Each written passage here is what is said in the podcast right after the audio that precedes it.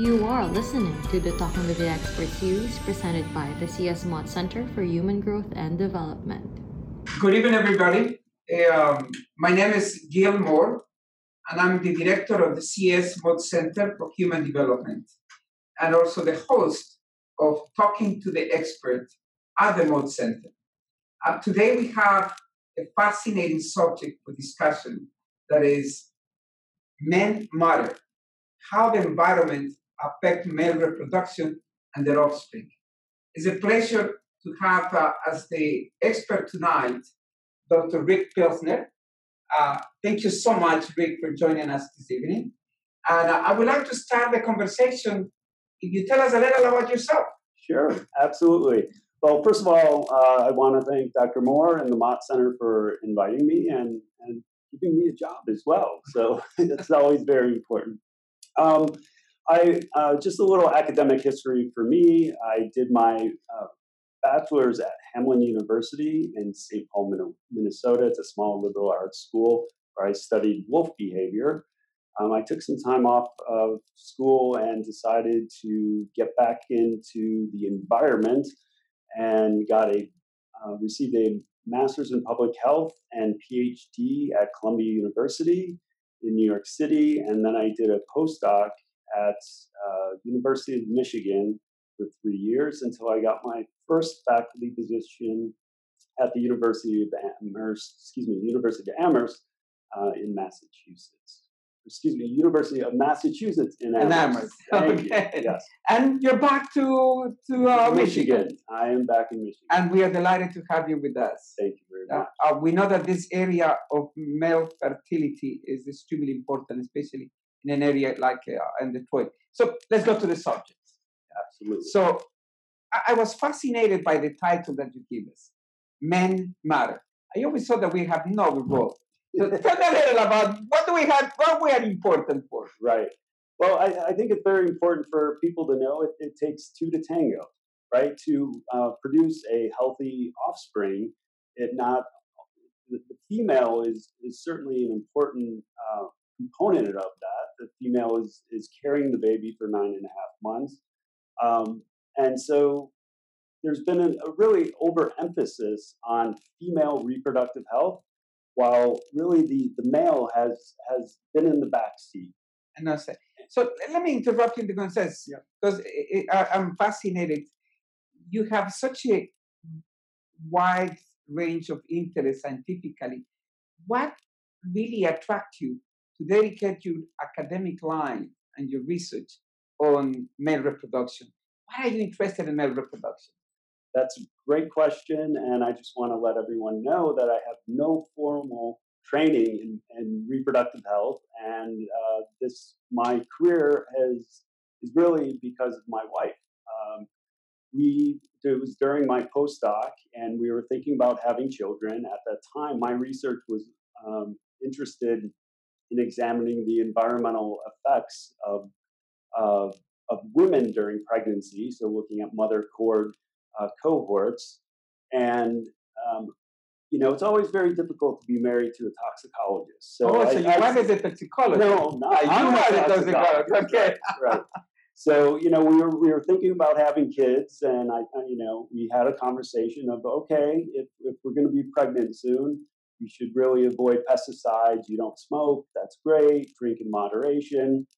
And my wife is from Long Island, and she's a strong woman from Long Island, and she did not miss a beat. And she said, well, what about you? And that was my reaction. You can read, you can smoke. Right. I mean, once my sperm does its job, I'm hands off, right? And so it was maybe a week or so later, I had some downtime in my office. And I'm just, looking at some research articles and realize that there's been little investigation in terms of the environmental impacts on for the male and reproductive health, and especially through sperm epigenetics. And we'll get into what epigenetics is in a little bit, but this whole career line of research is because of my wife. Fascinating. We have to thank your wife and to bring in exactly the importance that's but we will talk about how the male is. So Absolutely. Why don't we start from a little going basics in order to understand what is the importance of the male in the reproduction, in addition to just donating the sperm and right. the pregnancy and so on. So would you mind to introduce us to the subject of the how the sperm is created? Let's put in this word, what you will call in medical terms spermatogenesis. Could you right. tell us a little what is that?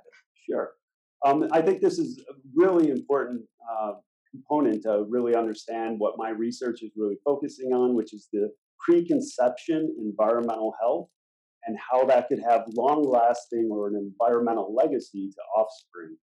And so I have a quick little slide that I brought up with the spermatogenesis. And it's, you know, before I studied sperm, you know, I thought sperm was just what we know of the sperm as a tail. But during spermatogenesis, go back 2 slides. No, you're right. That's it. Yes. So what we see, on the left-hand panel, we have a image of the testes and the epididymis, which we'll get into in a second. In the middle portion, we see the different cell types, right? So we are seeing here is a section of the testicles. That's right. What is the reproductive organ of the male. Exactly. That we compare it, we say, will be in the woman, the ovary. Right. The ovaries, yes. And within that, you have the oocytes. Okay. Yes. So the ovaries, the oocytes, the testicle, the sperm, and the male. Exactly. And so what's really interesting is the whole process of spermatogenesis, it takes about 74 days. So this is a long developmental window that there's a lot of molecular and different changes that occur during this time. When in the female is the 30 days that you have every time of ovulation. Right. So you say 74 days to get a mature sperm. Right. Wow. And so just some fun sperm factoids.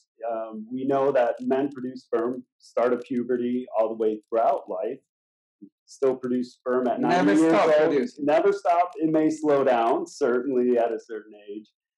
There's about 30 million sperm that reach maturity daily. Wow, so that is a major difference with a female. So where a woman only will have 1 oocyte mature, 30 million sperm we are producing daily. Daily. Wow, so it really is a machine. It's a factory that produces sperm. Absolutely. 30 million is a lot of cells. That's right. And it's important to remember that women are born with the number of oocytes. They cannot make any more eggs, whereas the male can keep on regenerating. It's a self-renewal, what we consider the self-renewal of spermatogonia and sperm. One thing I really want to point out is within the 74-day window of development, 14 of those days are in the epididymis. Okay, so we have to walk us a little because epididymis sounds nice, but I don't think everybody will even know where it is located. Right. Alisa will help us to point where is the epididymis. It's there, yeah? Right. So roughly about 60 days is when the sperm is being produced in the testes. After that, it leaves the testes and goes into the epididymis. And that's where it matures for 14 days. And that's where sperm actually get their reproductive capacity. They gain their motility.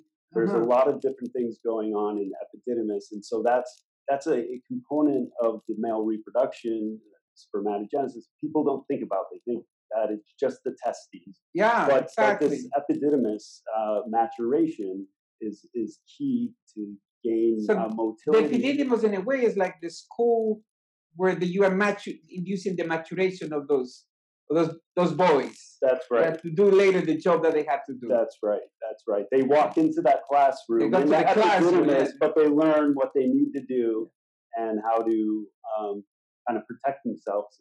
Do they acquire the motility already in the epididymis, or is before that? That's where they require. That's where they acquire. Yes, so it's a really important step. Absolutely. And the health of the epididymis. Absolutely. There's some things that occur post-ejaculation that is called hyperactivation that occurs in the female reproductive tract. So maybe we can discuss later when we connect how the sperm communicate with reproductive organ in the female. Fascinating, fascinating. So what? So and again, in terms of the maturation, we did the testicle, the testes. You have a stem cell. So what is the process that is happening there? Right. So that's listed as the spermatogonia. Those are the stem cells, and they go through a process called mitosis. And then and the mitosis means what? The cell divides into two. And what's really interesting about spermatogenesis, and we'll get into this when we talk about aging, is those two cells that are divided. One is self-renewed, so it goes back to that stem cell population, while the other one is committed to produce sperm. So you have the mitosis, and then it goes through two rounds of meiotic division. Now you put in as another difficult word. I tell you. Biology 101. Oh my goodness, exactly. So the meiosis, what is the end point of this meiosis? So remember that most cells are diploid. They carry two copies of our genome, one from your mother, one from your father. For sperm, for germ cells, you only want half of that genome. That's when you delete the maternal component. Well, no, let's say half of the component. Right, half of not. It's, to do it's the not, right it's contribution. It's not divided to a mom component and a female. It's not a. It's not a selective. It's just decreasing the half. That's right. What's really interesting to know is one spermatogonia produces four sperm. So it's very, very efficient. And the reservoir is interesting. That is the reason the man can continue producing for years to come. Yes, the self-renewal. Right, exactly. So very you have this dedicated population of stem cells. Now, let me ask you a question. Jumping, because why do we need so many sperms? Why 30 million when the woman evolutionary? You know, I'm an evolutionary guy, so I always jump to evolution. Why nature will make the male to produce so many sperms, and then the female only one or two, depending on the species, right? That is a great question. We only need one, right? Exactly. At the end of the day, there's only one, right? Yeah. But this kind of gets into sperm quality, which we'll talk a little bit about. And most of the sperm that we produce, humans are very inefficient at producing very good quality sperm. So a lot of the sperm that we do produce are just not equipped to fertilize or even reach the oocyte. So you really need to produce a lot in order to have one successful. Right? I can lie. Well, you'll have to running that there still is a healthy competition. It's a healthy competition. But yeah, certainly there's not 20 million sperm competing for the one oocyte. A lot of them are not making it up into the female reproductive tract. So going but still back to maybe I don't know if you still need that. There is another organ that all of us always hear about, and especially when you start aging like me, reaching an age that we are concerned, the prostate. Right. What is the prostate? Right. So I think there's a lot of confusion. I've had people, undergrads, ask this question. They are thinking that maybe the prostate is part of the testes or not. If you're an older gentleman, you've had a medical or prostate exam, you certainly probably realize that the prostate is not located in the testicles. But yeah, it's a small golf ball sized organ that's situated really between the bladder and the penis, and the urethra goes down through the prostate, and so. It's important in terms of prostate health. Those people that have enlarged prostates, it kind of constricts their urination and have some problems with that. It has one of the main sources of problems in men, that's prostate cancer. That's right. Which I hope we can talk about that in one of our future meetings. Yeah, that is not my specialty, but certainly it is important. It is important. But I think another neglected part of the prostate that people don't think about is its contribution to seminal plasma. We talk about sperm, right? And if you think about the entire ejaculate, the sperm only comprises of 5 to 10% of all the fluid. So the sperm component is very small.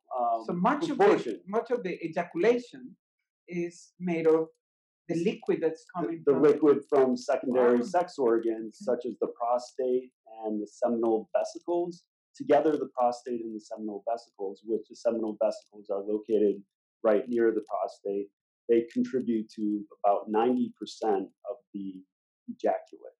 Okay. So people think the ejaculate is all sperm, but it's only a small fraction. Impressive. And do we know what is the role of the semen or in all this liquid that is contributed to the prostate? What it makes? What is its role in terms of the sperm? Right. It actually provides a conditioning for the sperm. It protects sperm against oxidative stress. It also primes the female reproductive tract. It has inflammatory markers. And I think one of the most interesting components of the seminal fluid, it contains what is called extracellular vesicles. Wow. Yes, I think you lost almost all of us, if not a few of the experts. Oh, extracellular vesicles. What language is that? It's still English. It's still in English. Okay. So tell us a little, what is extracellular vesicle? So we've identified these for many decades, but we never really knew their functions. They're very small components of cells that are released, and they provide cell-to-cell communication. So with the prostate and the seminal plasma, it's a way for the prostate and the seminal vesicles to communicate with the sperm. So these extracellular vesicles can be released by these organs and interact, and these extracellular vesicles contain important cargo, proteins and RNA that provide signals to the sperm to say, hey, everybody's healthy, the environment's good, you know, let's make it healthy. Like a checkpoint. It certainly is. It's one of the last steps for the body to kind of interact and provide a signal in the sperm that could influence reproduction. And I suppose also it's going to have an effect in the female reproductive tract. Absolutely. Which I hope we will have time to discuss that aspect. Sure. But I see that we're getting a few questions from the public. You want to talk now about the age, or we leave a little later about the age. I think there is a question that maybe isn't in relation to what we're talking. Sperm counts have dropped precipitously since 1950. What are the major causes of this? Is phytoestrogen consumption to be a cause, and how large? Right. So there was a recent meta-analysis published, I believe, about 2-3 years ago, that certainly in the last 50 years, there's been almost a 50 or 60% drop in sperm concentration in Western developed countries. So this is a dramatic drop in sperm number, and which will impact also in the success of getting pregnant women. Right. Yes, absolutely. And what is driving this? We don't really know, but you have to think about it as such a large decline over a relatively short period. You talk about evolution, right? Exactly. I mean, 50 years? Yep. So it cannot be strictly genetic. No. So it must be some sort of environmental component. What that is exactly, we're not necessarily certain. I study a class of endocrine disrupting compounds. Oh. That's what we like to discuss more. A little bit. Yeah, exactly. Yeah. Let's put a base, because I already see that we are going to be very interesting aspect. Yeah. So before we continue to answer some of the questions, let me ask you another basic concept. There is always, when we talk about infertility, for centuries, we always blame women on the infertility problems. And I remember even when I was in medical school, there were a couple that would come with infertility. We will only focus on doing all kinds of exams to the woman, everything. We will never look at the male, never. What is male infertility? Well, it's really what we focus now, which I'm hoping that my research will actually change some of this, is male infertility. We're focusing on sperm quality parameters. Okay, so this is looking at an ejaculate, and you're measuring the total sperm, you're measuring the motility of sperm, so that is how sperm moves, right? Which is very important because sperm has to find its way to the oocyte, and you're also measuring morphology. So this is how sperm look. It's not uncommon to see sperm with two tails, large heads. Most sperm is somewhat abnormal. Sperm looking is important. Sperm, yes, the looks of sperm is important. And most sperm don't look very good. We'll put it that way. Yeah. So that's one focus on what we classically and clinically define male infertility is really looking at these World Health Organization standards or cutoffs on these three parameters: sperm concentration, sperm motility, as well as its morphology. So if I understand correctly what you explained to us is even though the man will be able to ejaculate and have sperms, it doesn't mean that he will be fertile. Absolutely. Yeah? So absolutely, we have to look at the quality of the sperm that a man and the number. What is the basic number that you could call still a man fertile or not? The concentration, so this is per milliliter of ejaculate, is 15 million sperm. So that is the cutoff, right? So below that, then you'd be considered infertile. Right. See. But one thing you always have to think about as well is semen parameters. Yeah, I heard about the semen parameters. Yeah. Right. Would you explain a little more? What is the meaning of looking at semen parameters? Because always what I was aware is you count the number of sperms. Yep. If it's too low, that's not good. If it's higher, you're okay. But semen parameters, we haven't followed much. Yeah, semen parameters. My job as a researcher, I'm trying to move past looking at semen parameters and diagnosing male infertility by using these kind of old, archaic ways of doing this. We've been using semen parameters to diagnose male infertility for 50, 60 plus years, and things have not changed. Mm-hmm.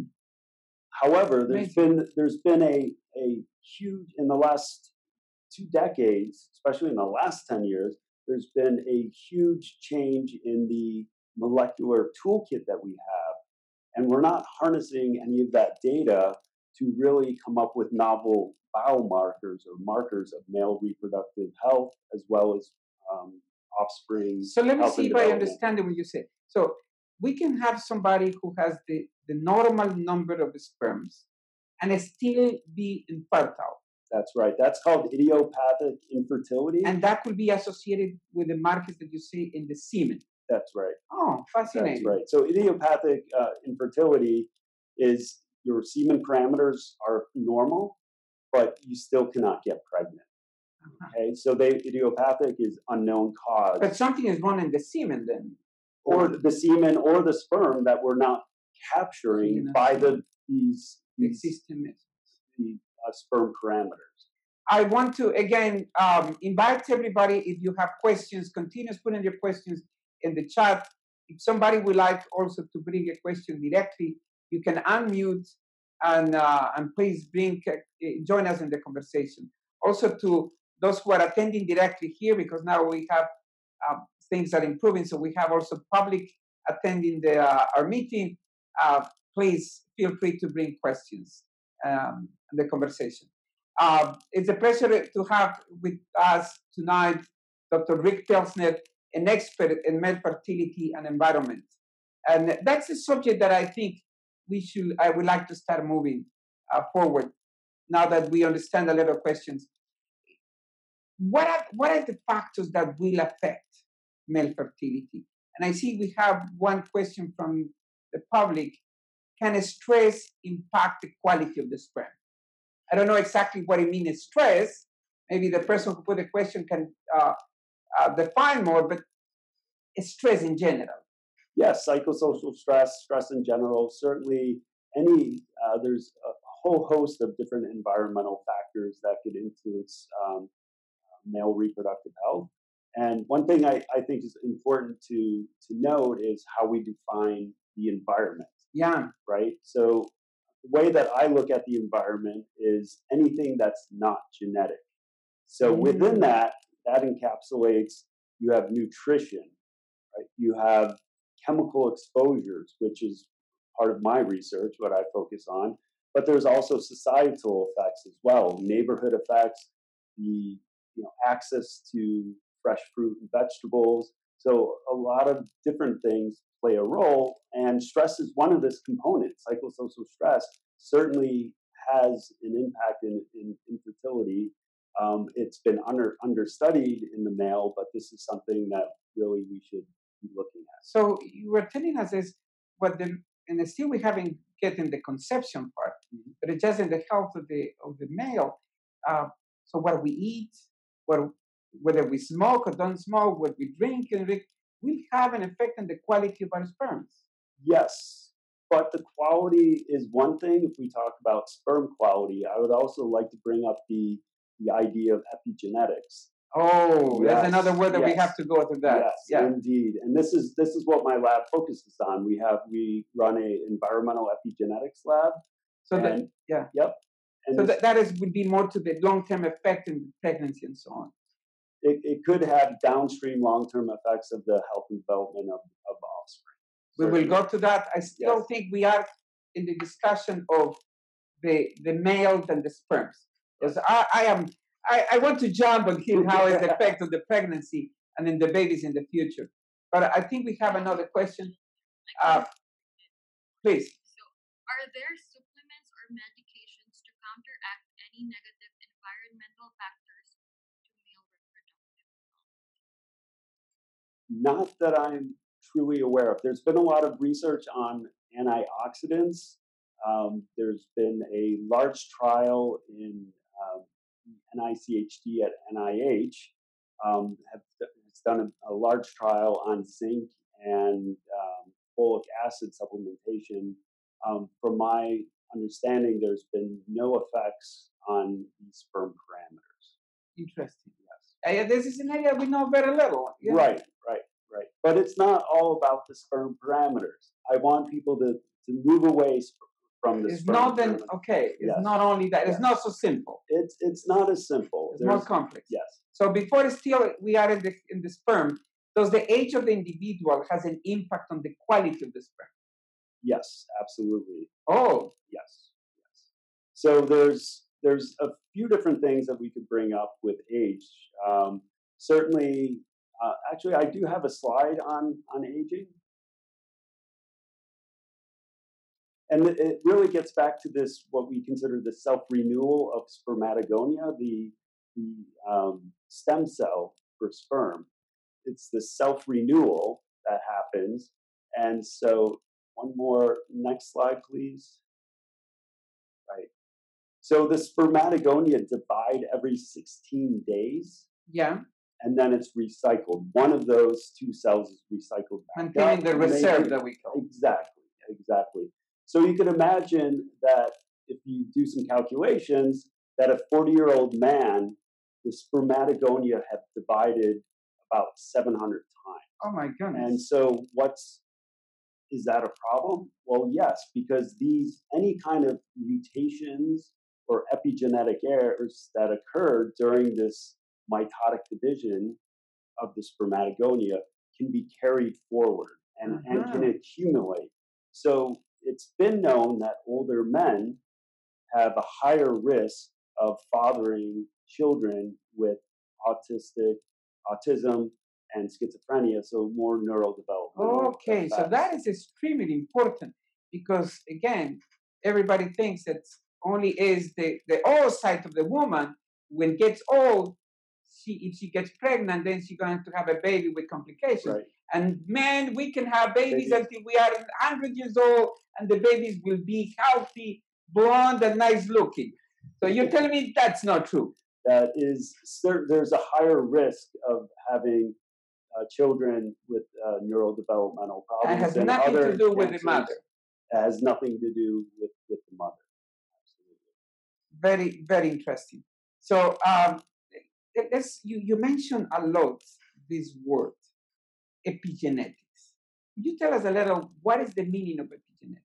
Because what we know is, we have our genes. I got the genes from my father and my mother, and all my life and the life of my children is going to be determined by my genes. Just mentioning this word of epigenetics, what is the difference between the genetics and the epigenetic. Right. So if you just take the root word epi, what does it mean? It means above. Okay, so you can think about epigenetics as above genetics. And a really easy way to explain this is every cell within our body has the same genome, right? Yeah. Our neurons, our liver cells, our muscle cells. Which is what we got from my father and from my mother. Right. Right. That's what I mean. Right. But our neurons behave very differently than our liver cells or our heart cells, right? But if we have the same genome, how do we differentiate? How do you make different cell types? Yeah. And so this is really what epigenetics is. There's certain tags, and I have a slide on this as well. There's certain tags that could go on to DNA.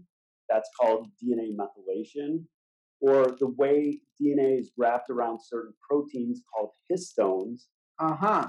So histones is what? There are these proteins that help compact DNA. Our DNA within the nucleus. Okay, right. So it's like the boxes that keep in all the genomic material. That's right. Okay. That's right. So really, the two major mechanisms is DNA methylation and histone modification, mm-hmm. and together they act in concert to turn genes on and off. Uh-huh. So that's where you get different cell types, because certain cells are expressing or have a gene on versus a gene off. I see. Well, the classic definition of epigenetics is changes in gene expression without changes in DNA sequence, but that's kind of a mouthful. I think the analogy of just thinking about different cell types and how they behave, your neurons behave very differently than your liver cells. And these epigenetic modifications, what you were saying, they are affected by the environment. So now, we learned in school that we always transfer the genes to our children. What about the changes, the epigenetic changes? Do we transfer also those changes to our children? Yep, this is where kind of the cutting edge research is going right now. We're looking at how these epigenetic marks can be inherited. And so we thought 20 years ago that it was all genetic inheritance. Exactly. Which it is. Majority of it is. But there is a possibility to inherit different epigenetic marks that are shaped by the environment. So an example for sperm, during spermatogenesis, which is 74 days, different environmental exposures during that time period mm-hmm. can have long-lasting effects on the offspring through epigenetic changes. So those adaptations that Darwin was mentioning, the size of the wings and other things, it's not only genetic, it can be also environmental that change the epigenetic modification. Right. But going back to the sperm, and I think this is critical, so that means that what we do in our lives, in terms of good or bad, and let's go for the bad things. If I smoke, or if I live in a place where there is environmental pollution, mm-hmm. those things may change my epigenomic. Let's call, can we call it like that? Yes. And then those things will lead also to affect my children. Absolutely. That's what we're so tell me a little more about your research in that area. Yeah. So my research looks at endocrine disrupting compounds. And so the endocrine system is hormones. So there's different, it's a broad class of environmental toxicants. I studied phthalates in particular. They're a class of EDCs. I hope that the people know what is phthalates. Phthalates. They don't know. The public here, they I'm getting there. I'm getting there. Please. Yes, yes. So phthalates are a broad class of chemicals. You can find them in pretty much anywhere in your house. Really? There's high molecular weight phthalates, and phthalates it's a tricky word to spell. It's phthalates, so it's a unique word. But the high molecular weight phthalates are vinyl flooring. Any vinyl products are made almost exclusively out of those phthalates. Are plastic bottles, or where do you find them? More vinyl flooring, your shower curtain, toys, any malleable plastic can be made of phthalates as well. They've taken phthalates out of toys these days. The second class of phthalates are low molecular weight phthalates, and they act as stabilizers in perfumes and personal care products. So if you wear a lot of personal care products for men, aftershave, shaving lotion with cool breeze scent, these things, those artificial scents are stabilized by phthalates. Oh, so you're actually putting on anti-hormones in a way, anti-testosterone chemicals onto your body. And then I remember, I mean, it was very popular that you would walk in a room and every man had a different smell that it was impossible to breathe sometimes. As God, now I don't feel that is the case now. Right. So very, very, very important. We have a question here. Do we know anything about how environmental factors like air pollution or viral infection, COVID-19, our patients got it, affect male fertility and fetal development? Because, you know, all the infections, we talk only about the mother. Right. What about if the man is infected, like COVID-19 or any other viral infection? Right. Yeah, I think there's absolutely a possibility that that could have long-term effects on the offspring. I do not know any studies right now looking specifically at the sperm epigenome or those contributions. I think it's still too early, right? We're still just getting out of COVID. I think that data is being collected now. Yeah. So it may be a few years until we get that data. Certainly, if we switch to air pollution, there's definitely a influence or increased risk if you live near closer to a highway, for an example. Really? To have more poor semen parameters and possibly. Sorry to interrupt. So we see the environment will affect the fertility of the man, but it can induce epigenetic modifications that will have an impact then in the quality of the pregnancy, for example, or in the health of the baby. Right. There's two aspects of that. Yes. Yeah. Does it influence reproductive success? Is someone having a live birth? Yes or no? That's absolutely critical. But then the future, the trajectory could really offset the trajectory of normal health and development of the offspring. So I think this is kind of an important aspect of it's not about just the mother. It's about the father and how to get a healthy sperm. So, you know, again, my training as OB, we always thought that all the pregnancy complications is because either the mother was doing something wrong. Yeah. But what you're telling me, but we're at least extracting from the information they've given us, is that maybe some pregnancy complications are not only due to what the mother was doing, maybe also what the father contributes. Oh, absolutely. And again, what I started this talk out, it takes two to tango. It takes two to tango. And if you think about the process of spermatogenesis, that it takes 2.5 months, men have an environmental responsibility too prior to conception. And that's where I think we think about the health of the baby only after conception. And we now know that the preconception period is the earliest important period. And it can be as critical for the success of the pregnancy. Absolutely, absolutely. So men need to step up. They need to have an environmental responsibility, and it starts at least 2.5 months prior to conception. At least, but if not, even more. So because I have seen about friends, I can smoke, I can drink, I can do whatever I want, reproduce, and that's my problem is my responsibility is gone. Right. We have been doing a major damage. Possibly, absolutely. It's certainly the cards are there. For sure. So we have a question here. Let's see if we can go. It's a long question. Hormonal stress, cortisol, adrenaline slows the growth of embryos and the stem cells in the lab in the petri dish. Environmental biochemical stressors also slow growth. Together, the two types of stress synergistically slow growth. Are there similar synergistic effects at the level of spermatogonia?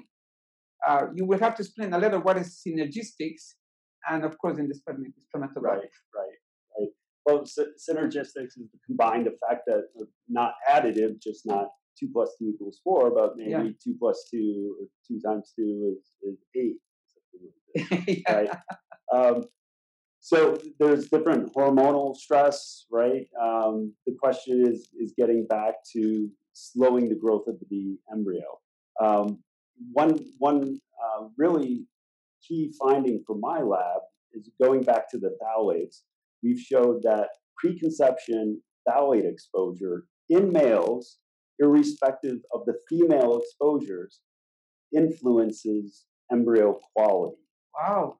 At day 5. So the blastocyst quality, which is then, this is, my study was through an IVF clinic.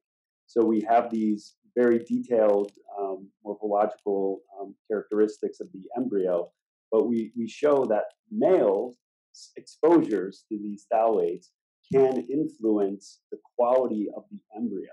Even if the mother is healthy, is isolated from the exposure of that, if the father was exposed, it will impact the baby. Right. Well, we controlled for the levels. Right. We controlled for the levels of the female phthalates as well. So that's a very important aspect of this. And within that same study, we showed that the same phthalate metabolites. These are anti-androgenic phthalates. Anti-androgenic. Okay. Yes. Yes. Explain a little the meaning of the anti-androgenic. What are androgens? Right. Androgens are, you think about testosterone. Right. Oh, our male hormones. Right. Which are very important for spermatogenesis. Yeah. But certain phthalates are considered anti-androgenic. So will inhibit the they reduce testosterone levels. Oh.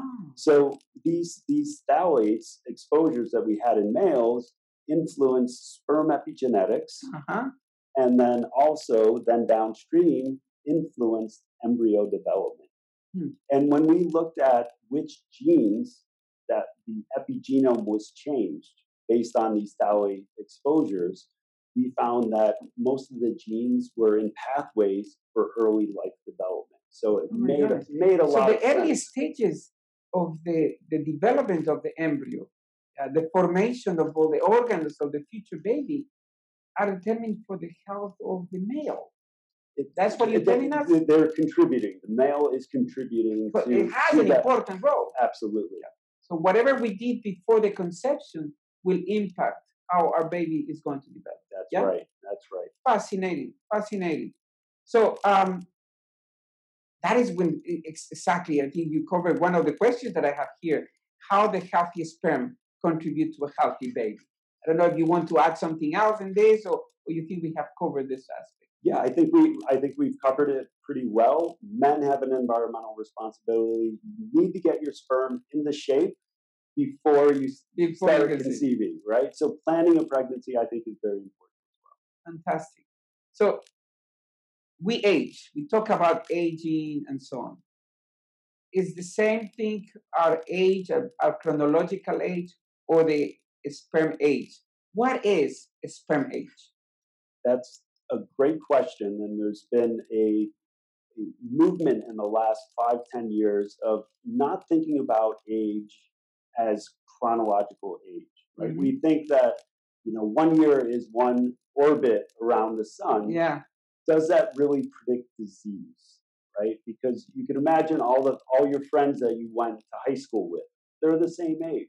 Yeah. But people get different diseases at different times. It's true. So is it just chronological age, or is there a better way to think about age? And what I think about age is more biological age. So not chronological age in a way, but how old your cells are. And I think that's a very important concept, is we emphasize on chronological age, but what is captured in biological age that's not captured in chronological age is your lifestyle and some genetics as well. So if you are epigenetics, well, that's how we measure it. We'll get to that in a bit. Okay. But you think about someone who smokes, who drinks often, that has a very poor diet, their biological age is likely mismatched with their chronological age, meaning if they are 35 years old, their biological age maybe is 40. Oh, and so we've actually research that we're ready to publish and put in a provisional patent for. We've looked at sperm aging, and we've come up with an algorithm that can calculate your sperm age. Wow. So in other words, we would, now I was generalizing that you have a 60 or 70 years old man, and I thought, okay, those sperms are old, that is not good.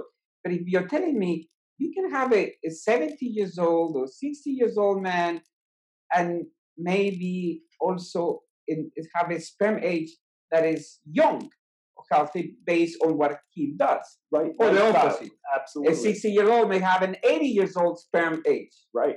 Right. With the consequences of both. Right. Or more importantly, those folks that are in reproductive years that are trying to have families, those in their 30s, say, for example, their sperm may be 40 years old, maybe a decade, or 50 years old, or 50 years old. Which is not good. And what we found in our study is that those men that have an older sperm age, that means older than their chronological age by 1 year or more, have almost a 40% reduction in reproductive success, in getting pregnant. Wow. So this is not accounting for anything measured in the female besides female age and BMI. We're not looking at the reproductive BMI, you mean the weight. Right, the weight, yes. Yeah. So we're not looking at any of the female reproductive history of the women, but we have this marker, this sperm age, that could predict reproductive success very strongly. Impressive, impressive. Right. So the age can. So how do we keep a young sperm? Exercise, nutrition. Don't tell me diet, because my wife now is going to even Australia that you have the. Keep a diet when I was younger. Right. it always reminds me of one of Michael Pollan's books. That's, you know, when we go to the grocery store, we want to stay always on the outside of the grocery store. This is where the fruit is, the vegetables, the eggs, the milk. All those aisles in the middle are processed food and canned food and things. So if we have a healthier lifestyle, that likely is avoid the processed food. Right. The meat is okay. Wow. Don't answer that question. Like everything else. Excellent. How are we doing with time? I think we are out of time. We have still a few questions coming there. Are environmental factors affecting genetic or epigenetic changes? I think we mentioned a little, but it would be great if you can define and differentiate what are the effects in terms of the genetics. And what are the effects in the epigenetic? How do we differentiate that?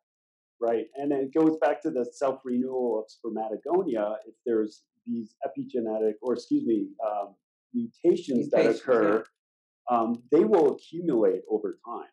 And then that means that the next generation of sperm that's being produced 16 days later, they are all harboring that genetic mutation.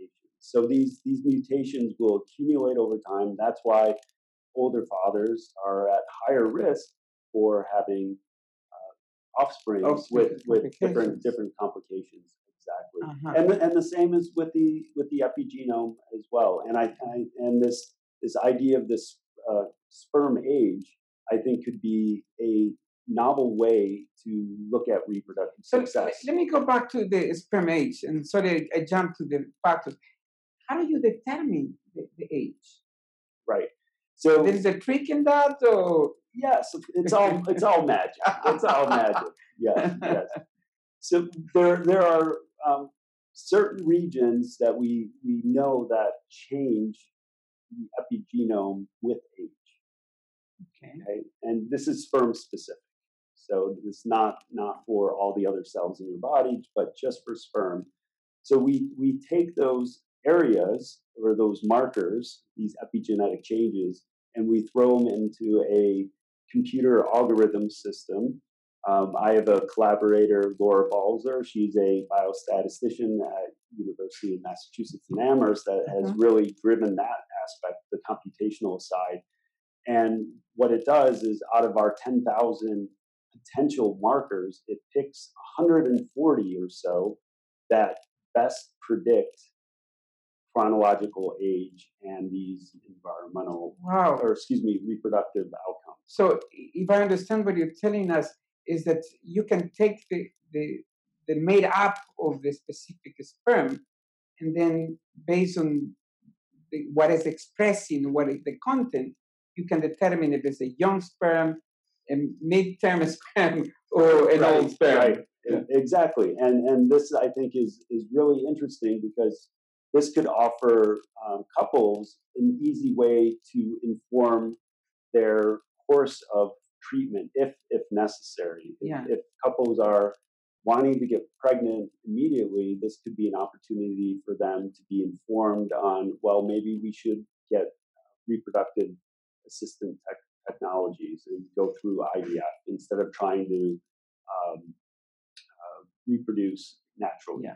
So the other aspect that we have of this is those environmental factors. Well, we covered the capacity of the reproduction, but you mentioned, let's move to the part of when Mars meets with Venus, yeah, when the male meets the female. What is the role of the female reproductive organ in terms of the activity of the sperm? Okay, so there's certain hormones that are within the female reproductive tract that actually stimulate what we call hyperactivation and capacitation of sperm. Oh. So they make the sperm tail hypermodal. So to start swimming faster and faster and faster. What's the competition? The race starts. Right. That's it. So and that race is activated or initiated, you say, by factors produced by the female. Absolutely. So that's where that's critical component of natural conception is the female interaction with the sperm as well. And we talked about seminal plasma. Another role of seminal plasma is inflammatory markers that kind of give a signal to the female reproductive tract of, well, this is a foreign cell, but let's not attack it and kill it. It's maybe here for a beneficial reason, and we should welcome the sperm in versus having it more of an immune response and thinking it's a foreign. And that's what we discussed, I think, in one of our meetings, that the baby is a foreign body, but really the whole recognition starts when the sperm comes into the female reproductive tract. But also, the uterus needs to be wake up or activated to have the baby. That's right. Well, you call that kind of priming in a way. Priming of the uterus. And that you say will be the semen. Yes. And the signals coming. Absolutely. This what you call this extracellular vesicles. Yeah. Yes. Do you think they have a role in this priming of the? I think so. The research at this component, at this stage, this research is in its infancy. That people are just looking at how it affects sperm and embryo development within that small context, but no one has really looked at extracellular vesicles in seminal fluid and how it contributes to, say, an immune response. We should look at that. Hey, you're the expert. Exactly, we're doing the immunology. Yeah. That's what we do for a living. We have to talk about this after this meeting. Okay. If 30 million sperm, 15 million sperms have been delivered in the vagina of the female reproductive tract, start going up. One is the only one. Winner takes it all. Why it makes that? How do you control that from 30 million? It's only one that will do the job. That's how nature rolls. It's a hard drive getting all the way up there, and so there is a selection process. Yes, evolutionary, you're selecting for the best one. The one that has the sperm that is in the best shape. We'll put it that way, but not just morphology or morphologically. But also, you have to think about the signals within that epigenome. That's, I think, contributing to this as well. So that brings me to now a more, I don't know how to say, ethical question and so on, when we deal with infertility. And when we have a patient, a male patient who's infertile, still is producing sperms, are you correct? Low number. And we take those sperms and we do something that's called ICSI. So we just pick one sperm and we introduce in the oocyte. What are we doing? That is getting away from the sperm race, right? Exactly. Yeah. So, I mean, we are not selecting. I mean, there is methods to select the best sperm. They certainly isolate sperm with the best motility and try to. But you tell me that doesn't mean it's the best sperm. That's so right. We're guessing in a way. That's right. So that's where we need to look at our molecular toolkit and see if that's when your aging will be very important. Right. Right. So I think there's needs to be an advance in how we view healthy sperm. And it's just not how it looks. It's not how it moves or how many we have. Yeah. So we have a long way in order to help the male fertility. So ICSI really is not, I'm going to get in trouble with what I'm going to say. You correct me. So it is a fantastic technology that you can pick one sperm and put it inside of the oocyte and then to do the IVF transfer. But we are breaking the rules of nature, that is the natural selection. We've been doing that for hundreds of years with farming and picking that one plant that is producing the biggest, best tomatoes and selecting and selecting. So, but in that, so there is another steps that will do the selection if we did something wrong, picking, or if nature by accident, the winner was a bad one. Right. That could be problematic. That could be it. But there is potentially in the different stages of the embryogenesis or the development of the embryo, where nature will determine whether things are going well or not. Right, right. And I think that we've gained a lot of insight with IVF technologies and you know, using ICSI, that we could kind of monitor how embryo development, that process is going, and hopefully that translates into a healthy baby. Fascinating. I think we learned a lot tonight. I at least I learned a lot, especially this aspect of the aging, of the sperm aging is fascinating. Congratulations. So we had an incredible evening learning about the role of the man in the preconception and its impact on the health of the pregnancy, first of all, but also in the future health of the individual. It's not only the genes that we are passing, the genes that came from our fathers and from generations, is also how our behavior before preconception is going to affect the quality of the genes that we are going to transfer, those epigenetic modifications. So if I can summarize all what you taught us tonight is, we have as males a responsibility for generations to come, for the good and for the bad.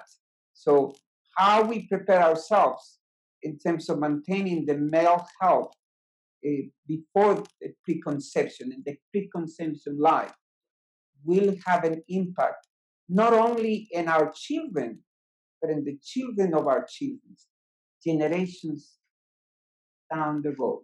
Absolutely. Absolutely. I want to thank you again for joining us tonight. It was a fascinating evening.